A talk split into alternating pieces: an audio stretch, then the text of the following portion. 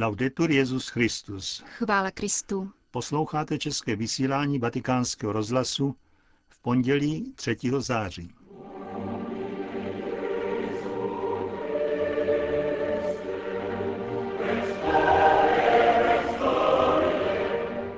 Ambroziánská církev se rozloučila se svým někdejším pastýřem kardinálem Martínem. Pravdu nemůžeme vlastnit, avšak můžeme živé pravdě patřit, řekl Benedikt XVI. svým bývalým studentům, zhromážděným v Castel Gandolfo. Setkání svatého otce s muslimskou komunitou v rámci apoštolské cesty do Libanonu je znamením pro blízkovýchodní křesťansko-islámský dialog, uvedl patriarcha Melchické katolické církve. Dnešním pořadem vás provázejí Jana Gruberová a Josef Koláček. Zprávy vatikánského rozhlasu. Milán. Od sobotního večera postupovalo do milánské katedrály tiché procesí. Více než 200 tisíc lidí se přišlo naposledy rozloučit se zesnulým kardinálem Martínem, který vedl ambroziánskou arcidiecézi 22 let a 7 měsíců. Dnes ve čtyři hodiny odpoledne začala zádušní mše svatá, které předsedal současný milánský arcibiskup kardinál Angelo Scola. Svatého otce zastupoval kardinál Angelo Comastri, který na začátku obřadu posledního rozloučení přečetl osobní poselství Benedikta XVI. Svatý otec v něm vyjadřuje svou blízkost a lásku lombardské arcidiecézy, tovarištvu Ježíšovu a rodině kardinála Karla Marie Martiniho a pokračuje. Svítilnou pro mé kroky je tvé slovo, světlem na mé cestě. Tato žalmistová slova zhrnují celou existenci tohoto velkorysého a věrného pastýře církve.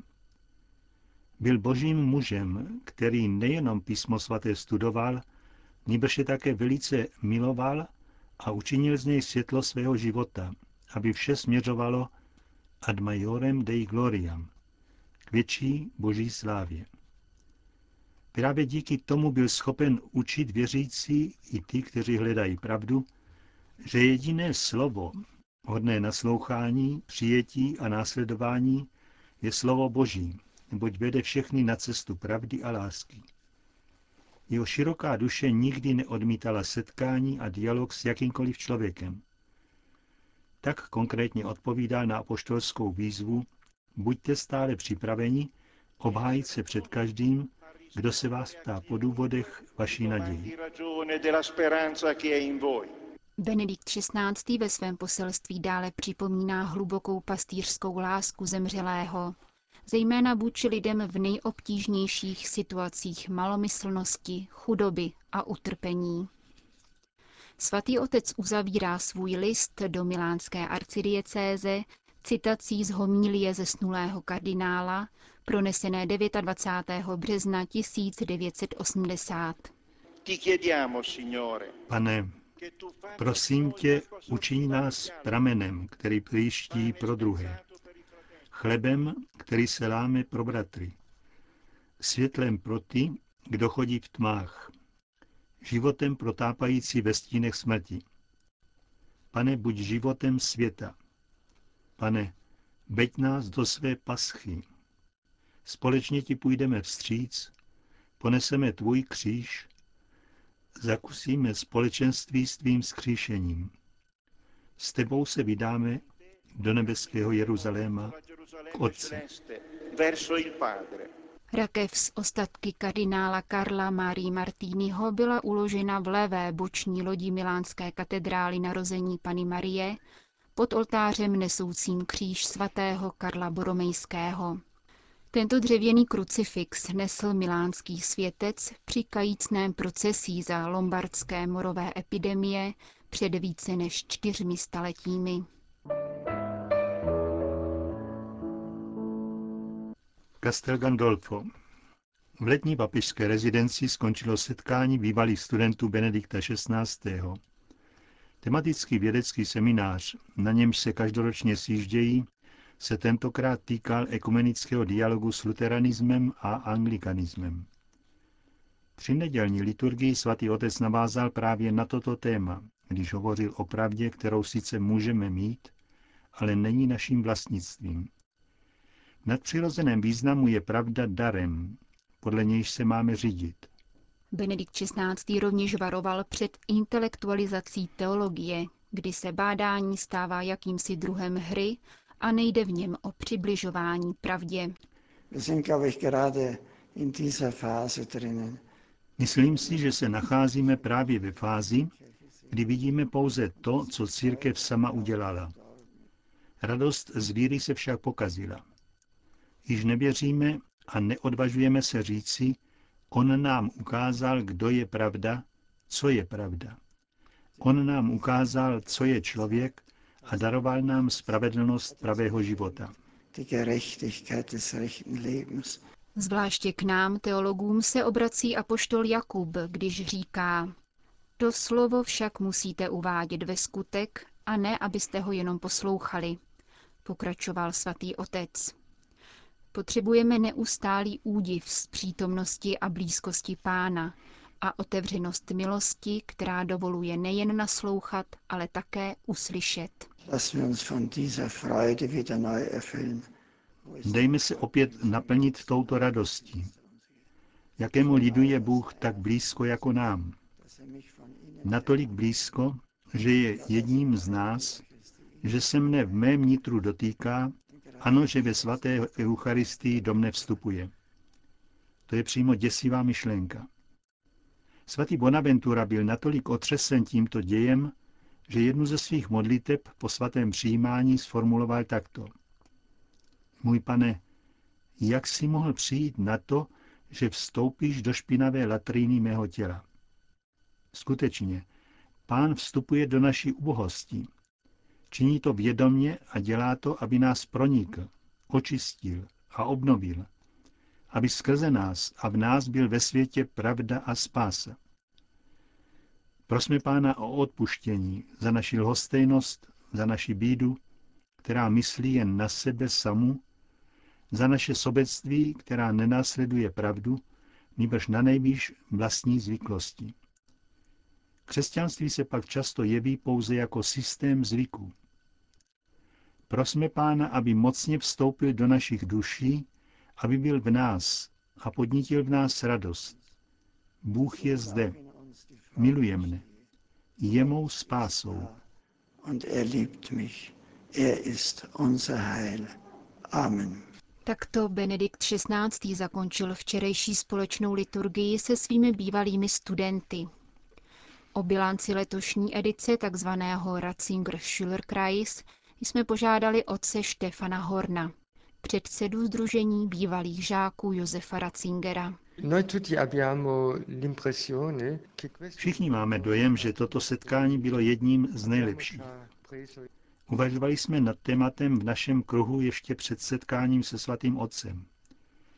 Mluvili jsme o svých zkušenostech, zvláště s německými luterány. Zdá se, že jsme udělali určitý pokrok, že se rozvinulo větší přátelství. Nejde samozřejmě o kdo ví jaký velký vývoj, ale v mnoha směrech o velkou blízkost. To je rovněž idea zdůrazňovaná svatým otcem. Dialog, také dialog života, je skutečným ekumenickým pokrokem. Nemá smysl myslet pouze na definitivní jednotu, ale činit kroky, které lze udělat. A takový dialog je skutečně nezbytný a užitečný. Vyšel z kruhu bývalých studentů nějaký konkrétní návrh k výročí reformace, které se bude slavit v roce 2017? Mluvilo se o jakémsi mea culpa z obou stran. Svatý otec vždy považoval za nutnou očistu paměti. Je to téma, o němž se mluví už dlouho. Samozřejmě historické události nemohou být vyretušovány, ale není jedno, jak se na tyto věci pohlíží. Jde o to vymazat jed těchto konfliktů. To je skutečná náprava. Pomáhá to dalšímu zblížení budoucnosti. Nejde ale jen o to zorganizovat velkou akci. Je potřeba uvádět tyto věci do praxe v každodenním životě věřících. Říká otec Štefan Horn, předseda Združení bývalých žáků Benedikta XVI. Libanon, Sýrie. Poselství, které svatý otec přináší Blízkému východu, se musí stát východiskem nového arabského jara. Těmito slovy vyjádří se očekávání od papežovy blížící se návštěvy své země maronický patriarcha Bechara Butros Rai. O jaru hovoří pro vatikánský rozhlas rovněž patriarcha Melchické katolické církve, Řehoř III. Laham. Pro řecko-melchického patriarchu je jádrem blízkovýchodních problémů napětí mezi Izraelem a Palestinou. Blízkovýchodní jaro přijde, až budou vedle sebe v pokoji žít křesťané, muslimové, palestinci a židé. A to ve dvou oddělených státech. Toto je klíč k pokoji, míru, svobodě svědomí a náboženství. Doufáme proto, že se Vatikán a svatý otec budou v tomto směru angažovat. Izraelsko-palestinský konflikt byl také jedním z témat biskupské synody pro Blízký východ, zdůrazňuje patriarcha Řehoř III. Laham. Papežova návštěva se obrací ke všem křesťanům v regionu a může dodat odvahu zejména syrským uprchlíkům, dodává. Důležitým signálem je pak setkání svatého otce s muslimskou komunitou. Křesťansko-muslimský dialog v Libanonu považuje patriarcha za příkladný. Tento dialog v každodenním životě je vzorem pro křesťansko-muslimský dialog na celém Blízkém východě. Papežovo setkání s muslimskou komunitou je v jistém smyslu poselstvím pro všechny muslimy, kterých v regionu žije asi 350 milionů. Nyní uslyší hlas svatého otce. Uzavírá z Damašku pro německou redakci vatikánského rozhlasu patriarcha Melchické katolické církve Řehoř III. Laham. Pákistán. Pakistánská policie zadržela imána podezřelého z provokace, která vedla k uvěznění postiženého děvčete s obviněním za zneuctění Koránu. Kauza neplnoleté Rimši Maších, souzené podle platného práva o rouhání za zapálení svaté knihy islámu, už dva dny alarmuje světové veřejné mínění. Ve vyšetřování se nyní objevilo nové zjištění. Spálené stránky Koránu měl vložit do aktovky děvčete Imán Khalid Jadon Chisti, jeden z hlavních žalobců. Stránky nalezené u Rimši vyvolaly reakci rozvášněného davu, který chtěl děvče okamžitě linčovat. Rimša zatím pobývá ve vězení pod zvláštní ochranou a její vazba byla prodloužena o další dva týdny. Rimšina rodina dostala policejní ochranu. Otec děvčete uvedl, že se bojí o život své dcery i celé rodiny a obrátil se na prezidenta země Asifa al-Azardího s prozbou o udělení milosti. Jižní Korea. Představitelé katolické církve v Jižní Koreji uvítali rozhodnutí nejvyššího soudu, který potvrdil platnost zákona proti vykonávání potratů. Od roku 1953 platí v Koreji článek zákona, podle kterého je právo na život nejzákladnějším ze všech lidských práv a který zakazuje vykonávat potraty, kromě případů ohrožujících zdraví matky nebo v případech těhotenství k němuž došlo znásilněním nebo incestem. V případě závažných genetických poruch je interrupce přípustná do 24. týdne. Podle spravodajského portálu Life News se ze strany korejských úřadů nad potraty přivíraly oči. Například v roce 2005 se jejich počet odhaduje až na 340 tisíc. Z toho v 95% šlo o nelegální zákroky. V posledních letech křivka porodnosti v Jižní Koreji značně klesá a to mohlo být důvodem, proč ústavní soud zákaz potratů znovu potvrdil. Konec zpráv. Končíme české vysílání vatikánského rozhlasu. Chvála Kristu. Laudetur Jezus Christus.